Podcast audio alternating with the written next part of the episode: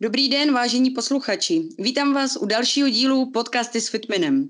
Tentokrát je mým hostem veterinářka Kateřina Franková, se kterou se pokusíme zodpovědět všechny útrapy okolo domácích mazlíčků, se kterými se setkal nejeden chovatel. Ahoj Káťo. Ahoj Pavlo. Jak se máš? Mám se dobře. Děkuji za otázku. tím, tím začínám, já velice ráda. Můžeš mi na začátku něco o sobě říct, Káťo, nebo spíš posluchačům a jak dlouho se věnuješ veterině a na co konkrétně se zaměřuješ? A taky mě zajímá, jestli máš doma nějaké zvířátko. Mm-hmm. Já jsem veterinární lékařkou od roku 2010 a i hned, co jsem uh, skončila školu, tak jsem nastoupila do ordinace pana doktora Novotného v Žamberku, kde pracuji dodnes, ještě s kolegyní paní doktorkou Števkovou. A udělala jsem si během těch deseti let ještě pauzu na mateřskou dovolenou, takže mám dvě krásné děti.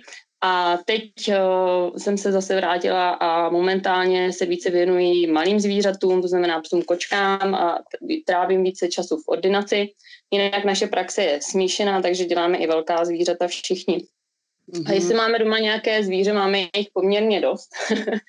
máme dva koně, e, psa, teďka máme tři kočky, které mají dohromady deset koťat králíky, slepice a manžel má akvarijní rybičky, takže je tady celkem o co se starat. Taková malá zoo. no, pro návštěvy a děti, které nemají zvířata určitě. Super.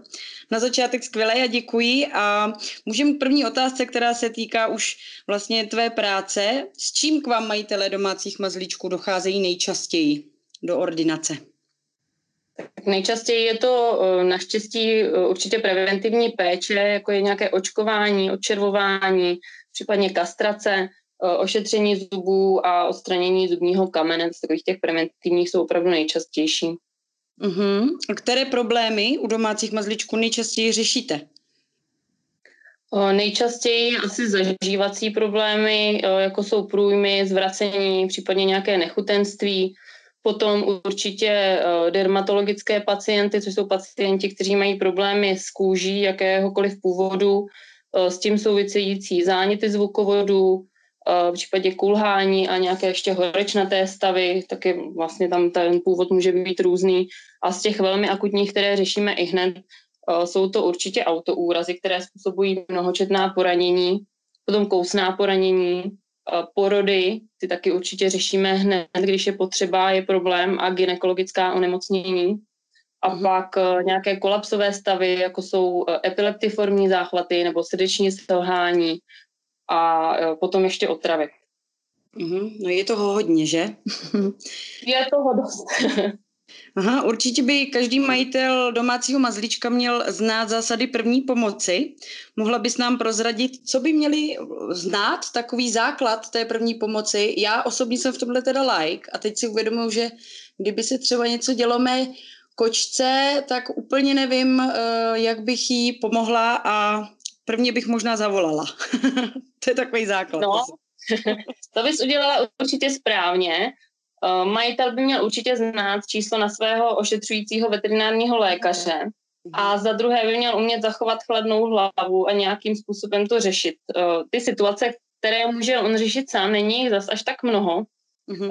Je to vlastně uvolnění dýchacích cest, pokud tam najde nějaké zvratky nebo cizí těleso, jedná se o nějaký kolapsový stav, a potom krvácení, zastavení krvácení pomocí tlakové bandáže anebo Eh, tepené krvácení, tam se dá zaškrtit končetina po dobu 20 až 30 minut maximálně.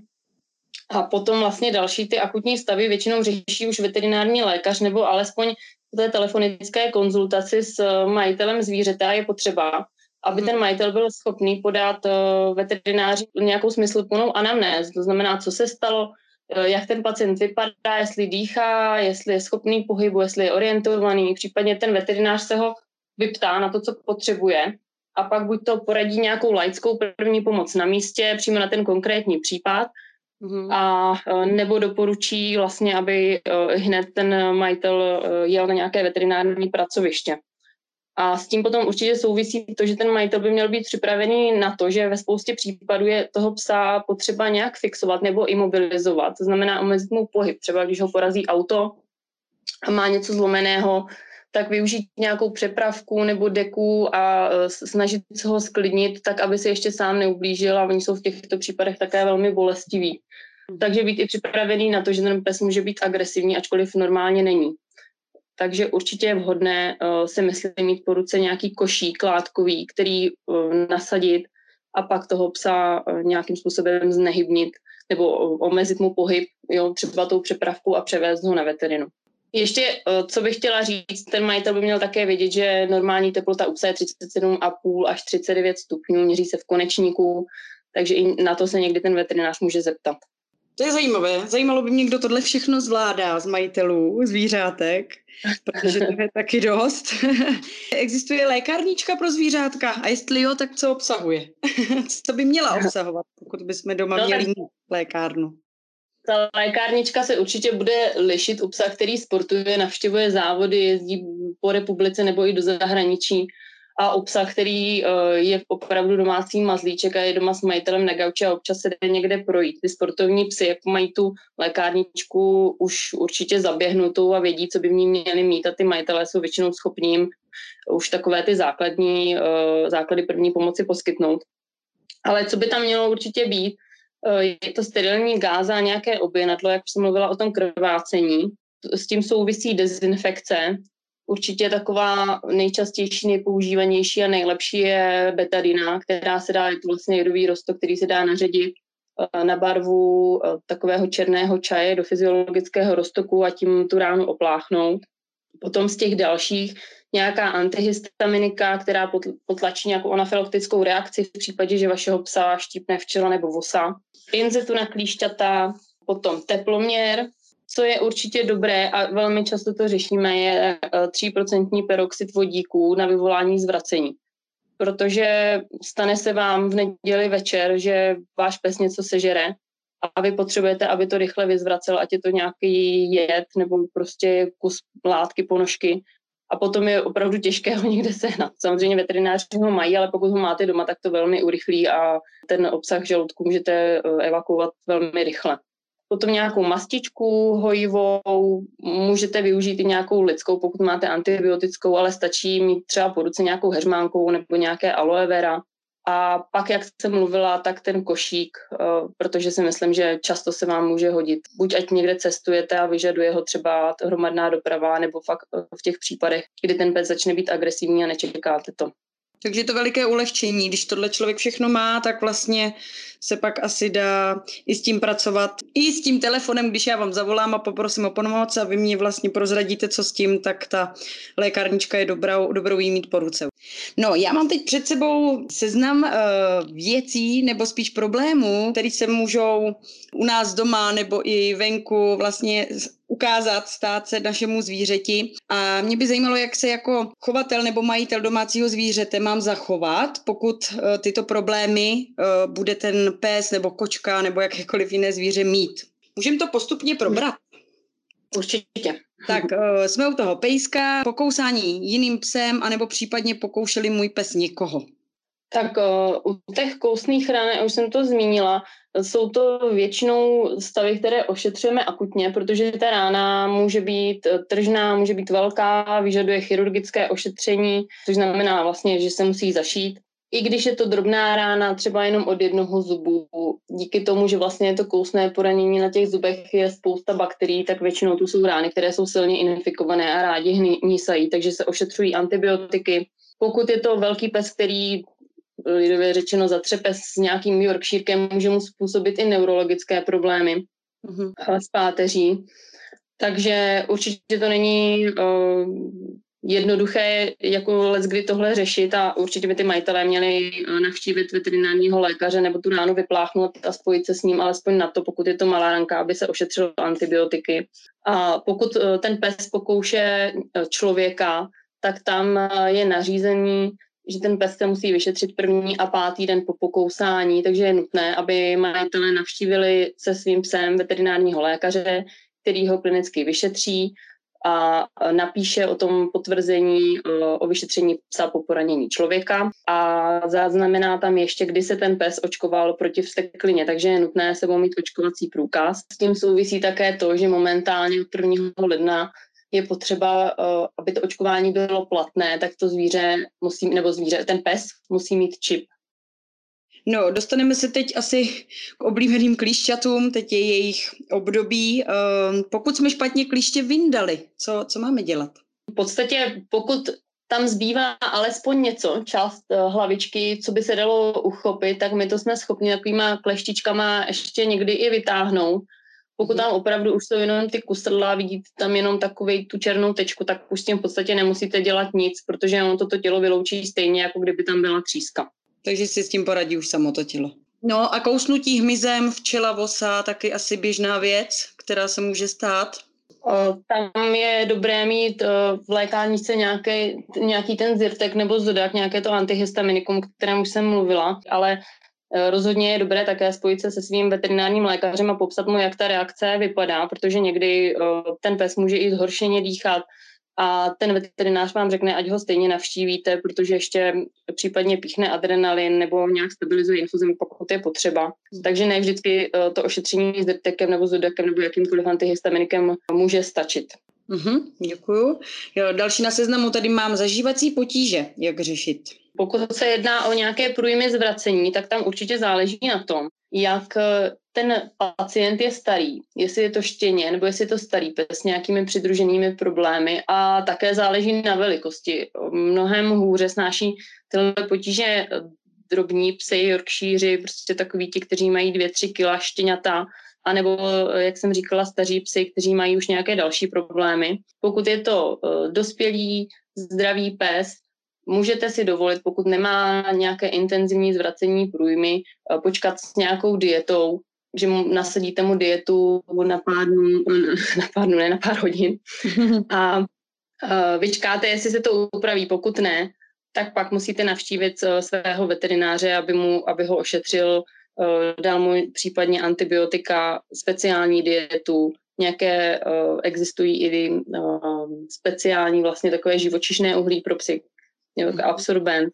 A kdy určitě vždycky navštívit veterináře a na nic nečekat je zvracení z krví. Tam už je to známka toho, že ta sliznice z žaludku nebo střev je už poškozená do takové míry, že krvácí a je potřeba to řešit.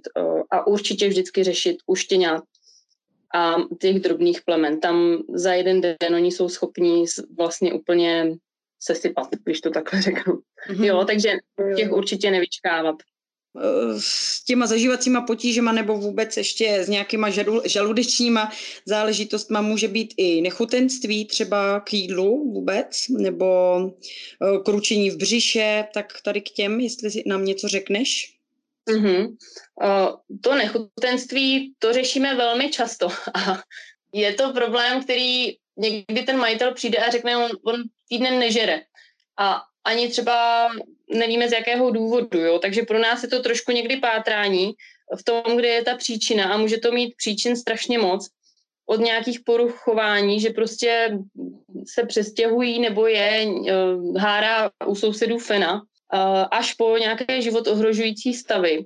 Takže tam to je trošku pátrání pro nás, abychom případně vzali uh, krve, udělali krevní obraz, biochemii, sonografické vyšetření. A ten majitel v tomhle tom určitě je pro nás velmi důležitý v tom, aby podal uh, anamnézu, co tomu předcházelo, jak se ten pes projevuje. A měl by byl, uh, být schopný nám říct, jakou ten pes má stolici a jestli zvrací.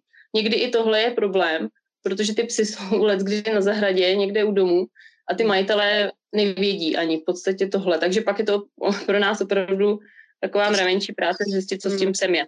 Jasně. A u toho kručení v břiše eh, nebo nějakého nadýmání, tam většinou eh, první, co děláme, je úprava krmení. Záleží vždycky na tom, co ten majitel tomu psovi krmí a eh, jak to krmení je kvalitní. Takže někdy i ty kvalitní krmiva můžu, nemusí všem psům sedět a stačí je třeba vyměnit za jiné nebo za nějaké nadcitlivé trávení a je po problému.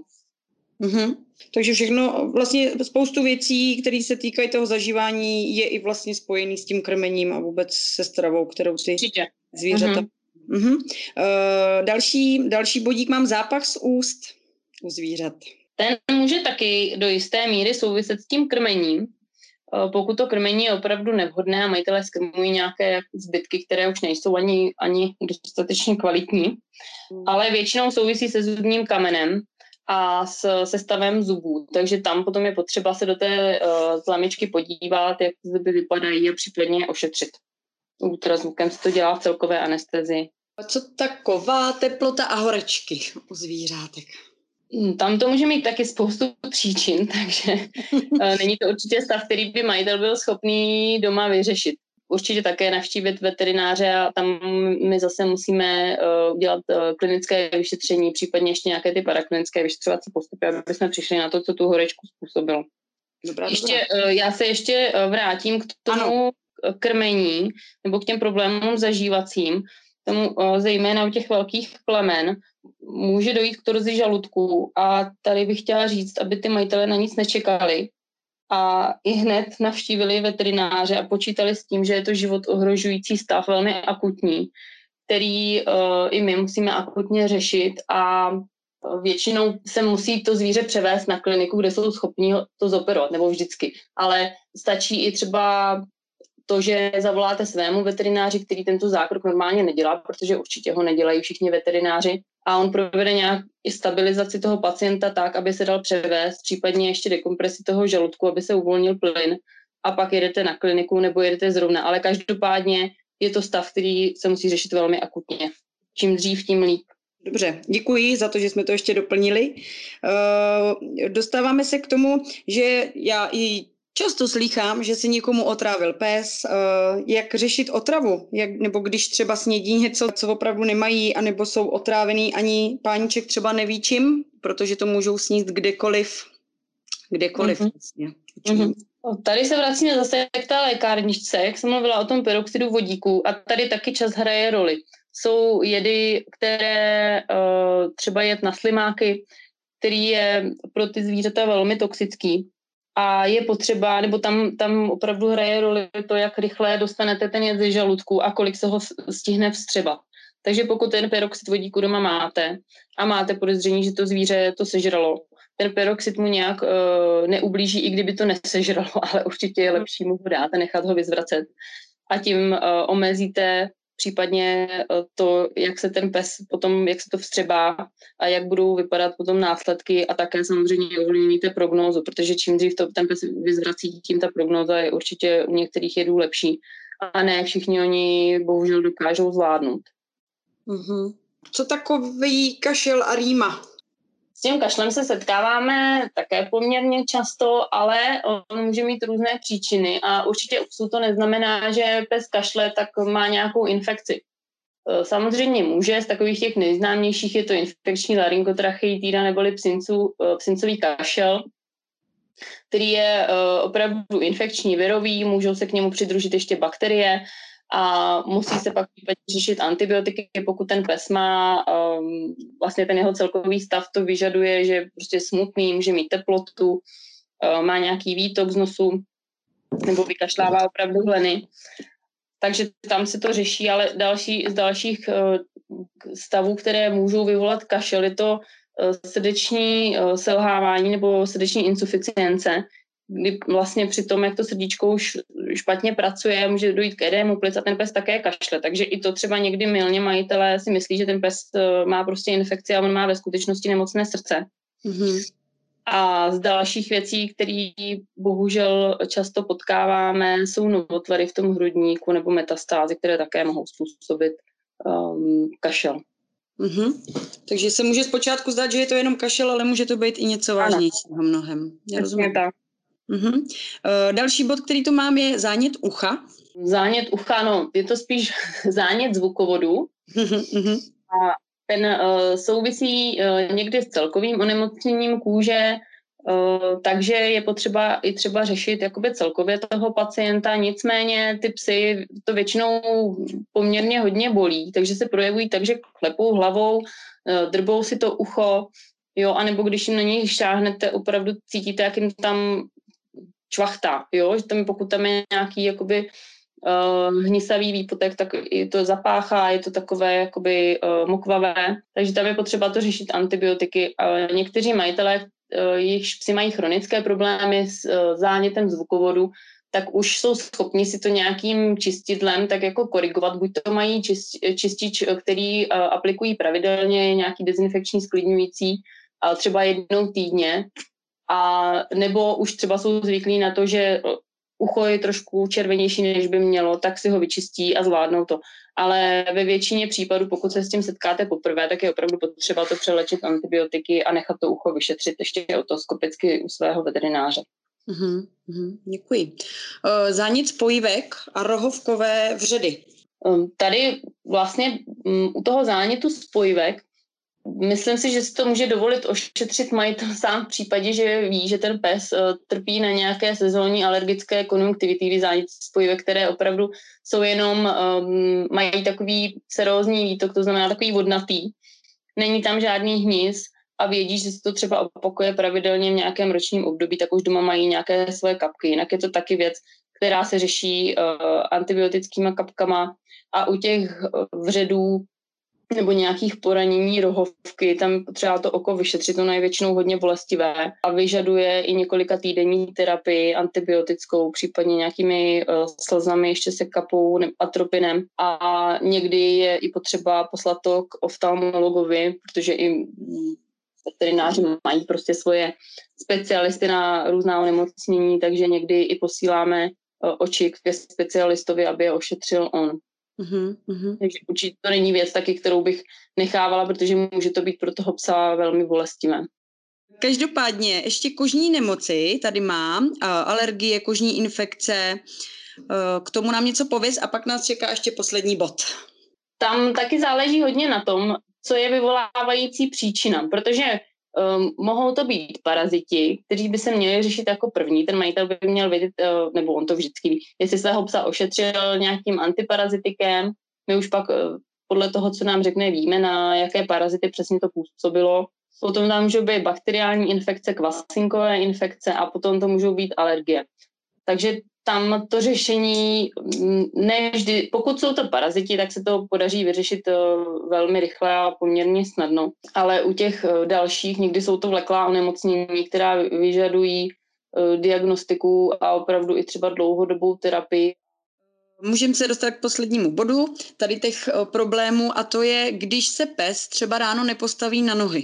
Mm-hmm, tak tam určitě těžko mu taky pomůžete sami, jo, takže musíte ho převést uh, na nějaké veterinární pracoviště, nechat ho ošetřit a, a říct si, z jakého to je důvodu. No, většinou jsou to staří psy, kteří už s tím třeba mývají uh, dlouhodobější problémy, anebo potom to může být problém s meziobratlovou ploténkou, který je potřeba řešit chirurgicky. U těch starších pejsků tam určitě je dobré jim dávat nějaká chondroprotektiva, přípravky s obsahem MSM, které tlumí uh, bolestivost a dají se podávat dlouhodobě. Těch problémů s meziobratlovými ploténkami tam zase je to stav, který vyžaduje rychlé řešení a i rychlé chirurgické řešení. Mm-hmm. Každý majitel se určitě setkal s nějakým problémem. Jak se ale ke každému z nich má majitel zvířete postavit a je opravdu nutné se se, vší, se vším jezdit na veterinu. Já tady teď mám připraveno od uh, pejskařů takové otázky, na které, Káťo, nám dáš snad odpověď. Jsou to zase problémy, se kterými možná jet a nejet. Ty nám to rozluštíš. Takže zlomený drápek. U zlomeného drápku určitě záleží na tom, jak je zlomený protože pro většinu psů je to velmi bolestivý stav a ten majitel většinou ani neví, jak hodně ten uh, drápek je zalomený, protože ten pes si na to nenechá šáhnout.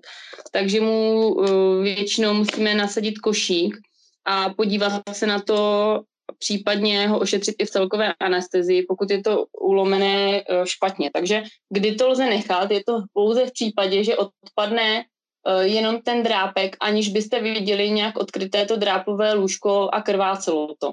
Mm-hmm. Tam vlastně to lze nechat, pokud uh, kontrolovat určitě jeden až dva ještě potom, jestli to neodteče a jestli to nezačne být bolestivé. Tak v tom případě uh, to lze nechat a nikam s tím nejezdit. Dobře, dobře.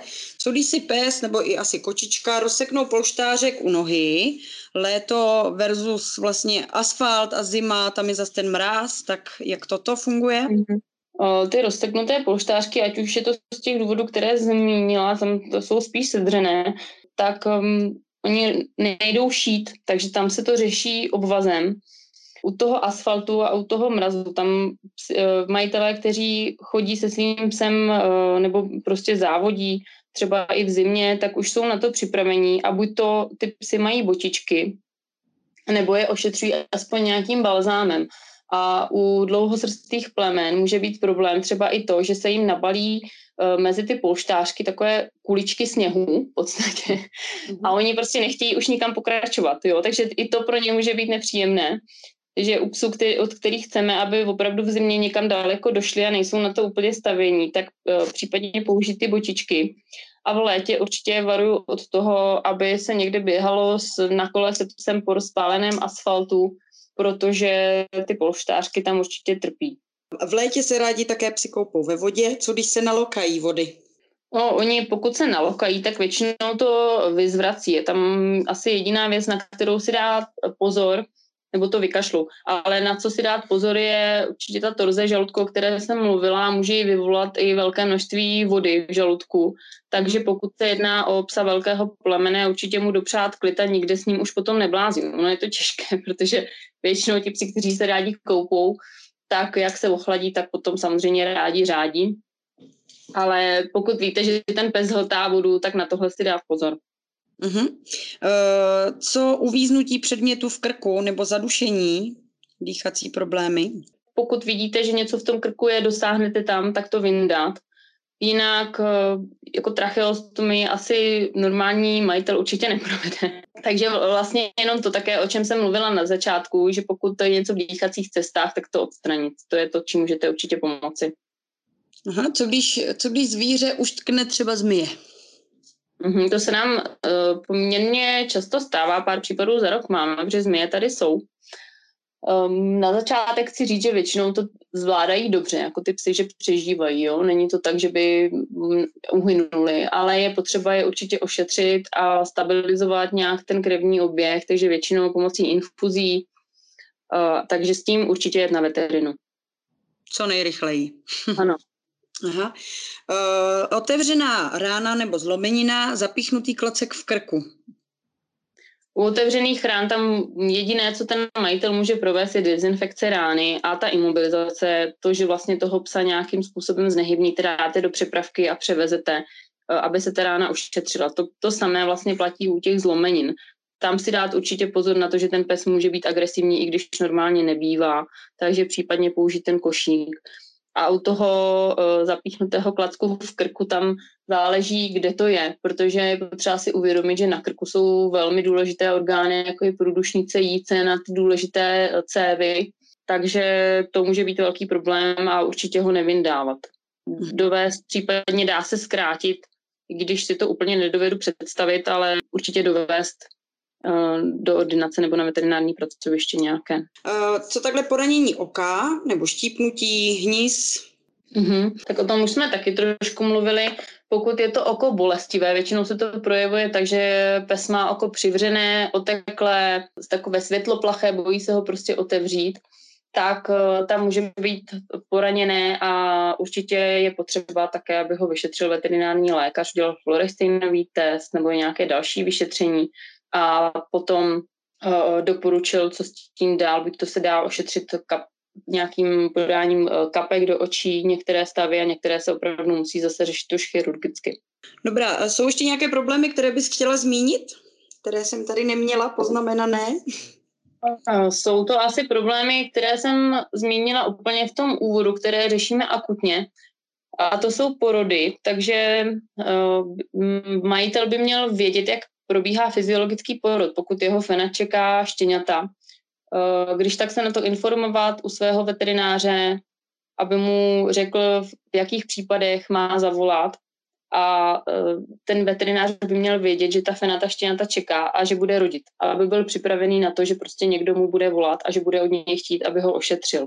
Jo, protože ty feny často rodí v noci, takže my určitě jsme rádi, pokud víme o tom, že ta fena má, já nevím, 30. května rodit, tak prostě nějakých pár dnů před pár dnů jsme uh, připraveni, že, že bude volat i třeba v noci a uh, ošetříme ji. Mm-hmm. A potom jsou to ještě uh, autoúrazy, které teda už souvisí s tím, možná co jsme řekli, s tou otevřenou ránou, zlomeninou, že to může být mnohočetné poranění, které uh, vyžaduje um, akutní ošetření a let, kdy je to pro toho majitele velmi stresující, protože ten pes může být poraněný velmi hodně, může být v nějakém kolapsovém stavu. Takže tam zase platí to, co jsem říkala na úvod, mít k dispozici číslo a zachovat chladnou hlavu, podat informace, co se stalo a nějak to řešit. Dobře, děkuji, děkuji. Uh, teď se dostaneme k otázce nebo k věci, jaké jsou nejčastější chyby, které majitelé zvířat dělají, co se týče, a teď mám pět, uh, pardon, čtyři body, já je tady vyjmenuju, je to jídlo, výchova, očkování a hygiena. Pojďme si je teď po jednom probrat, takže pojďme k tomu jídlu. U jídla, u krmení, je to určitě skrmování nějakých e, zbytků jídla lidského, i třeba už prostě nepožívatelných ani pro lidi, nebo tučných jídel, které můžou vyvolat e, zánět e, nebo pankreatitidu, zánět slinivky, průjmové stavy, zvracení, potom, co majitelé často dávají, nebo často, no, často se, my se s tím často setkáváme, to, že dají svému psovi kosti a on se potom zacpe, není prostě schopný se eh, vyprázdnit, vykadit. Takže na to pozor, to určitě nedávat. Jediné kosti, které se eh, dají podávat, jsou takové ty velké eh, hovězí, který ten pes je schopný okousat, jako, takže si je prostě hlodá, aby se případně očistil nějaký zubní kámen, ale nesežere je. Jo, takže tam to lze a to si myslím, že jako určitě není špatné, ale ostatní ne. A potom, co řešíme, je také obezita. Je to problém zejména u kastrovaných psů, jak fen, tak, tak opravdu samců a uh, i teda nekastrovaných, ale určitě ti majitelé by měli vědět, že pokud ten pes je obézní, tak samozřejmě trpí klouby a uh, cokoliv jiného a že prostě není to tak správně, jako to není správně u lidí. Takže tak. pak je na místě nasadit nějakou dietu a vy víte určitě sami nejlíp, Eh, jaká jsou krmení dietní light eh, odlehčené, mm, takže tam jako určitě v dnešní době je hodně na výběr, co jim dát. Já jsem nedávno viděla na ulici pána, jak dával psovi čokoládu a nevěděla jsem, si jako mám něco říct, ale nesebrala jsem na to odvahu v tu chvíli, ale přišlo mě to hrozný. A další chyby, které můžou lidi dělat, co se týče výchovy.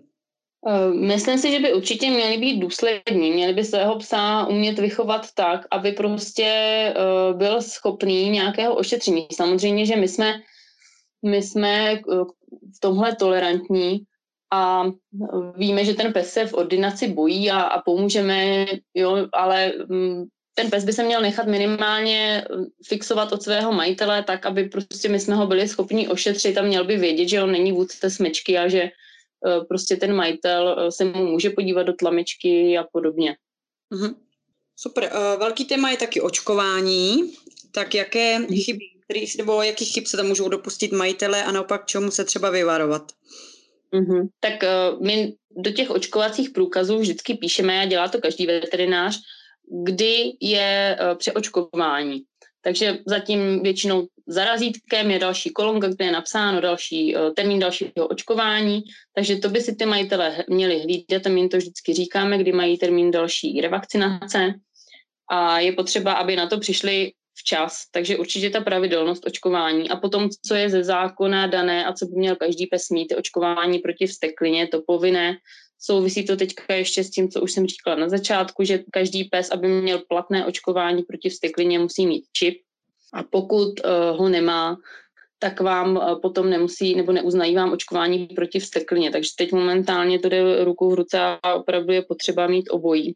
Mm-hmm. Jo, takže tohle je věc, kterou eh, prostě musí mít i pes, který je jenom na zahradě u domu, protože kdyby se něco stalo, steklina je pořád eh, pro lidi smrtelné onemocnění a pak se to musí řešit, pokud ten pes steklinu nemá. Ačkoliv v České republice steklina není, tak v ostatních zemích je a může se kdykoliv stát, eh, že se sem zase vrátí. Se může objevit prostě. Mhm. Mhm. A poslední bodík je hygiena, zuby, uši. Jakých chyb se tam může majitel dopustit? Mhm. No, co bych zmínila a co majitelé často dělají, je e, čištění zvukovodu u psů, kteří to nepotřebují. Takže pokud váš pes má uh, zdravé uši, nemá s nima chronické problémy, nemá tam nějaký, uh, nějakou zvýšenou tvorbu mazu, tak určitě není potřeba je čistit. a vůbec do nich prostě nešahejte, není to potřeba. U těch zubů, tam zejména u malých plemen, je potřeba to hlídat, my si to hlídáme vždycky, když ty psy vidíme, očkujeme, tak se jim koukáme do tlamičky na to, jak ty zuby vypadají a případně doporučujeme, že by se měl odstranit zubní kámen nebo nějaké uh, preventivní uh, opatření. Dnes už je taky na trhu spousta preparátů s nějakou mořskou řasou, které uh, omezují vlastně ukládání toho zubního kamene na, na zubech. Super, já tě strašně ráda poslouchám. Je vidět, že jsi žena na svém místě. Každopádně už se jako dostáváme pomalu k závěru našeho dnešního podcastu. A já tě, Káťo, poprosím o radu na závěr. Já bych určitě všem majitelům chtěla říct, aby spolupracovali se svým veterinárním lékařem. Je určitě lepší zavolat desetkrát zbytečně než jednou pozdě. A měli byste vždycky vědět, že nějaký vážný problém u vašeho mazlíčka může nastat a měli byste vědět, na koho se obrátit. A na závěr samozřejmě všem přeju, aby se svým psem navštěvovali veterinu pouze za účelem nějakého očkování nebo jakékoliv jiné prevence. Abyste se co nejméně potkávali, že? ano. No ne, já... samozřejmě my všechny, všechny vidíme moc rádi, ale uh, určitě každý majitel je radši, když je to nějaká jo, taková jo. prevence, než musíme řešit společně nějaké vážné problémy. Ale je dobré vědět, že jste tu pro ně. No, já, ti, já ti děkuji moc za rozhovor a doufám, že jsme zodpověděli všechny nejčastější problémy, se kterými se majitelé potkávají. Takže děkuji, měj se krásně, ať se ti daří. Také moc děkuji, tak se mějte krásně, ahoj. Ahoj, ahoj. No a vy, vážení posluchači, pokud byste měli ještě nějaké nápady, tipy, které byste chtěli, abychom při dalším díle podcastu věnovali nějaký čas, určitě nám napište, odkaz naleznete pod podcastem. Mějte se krásně, ať se vám taky daří a já se budu těšit při dalším díle. Ahoj.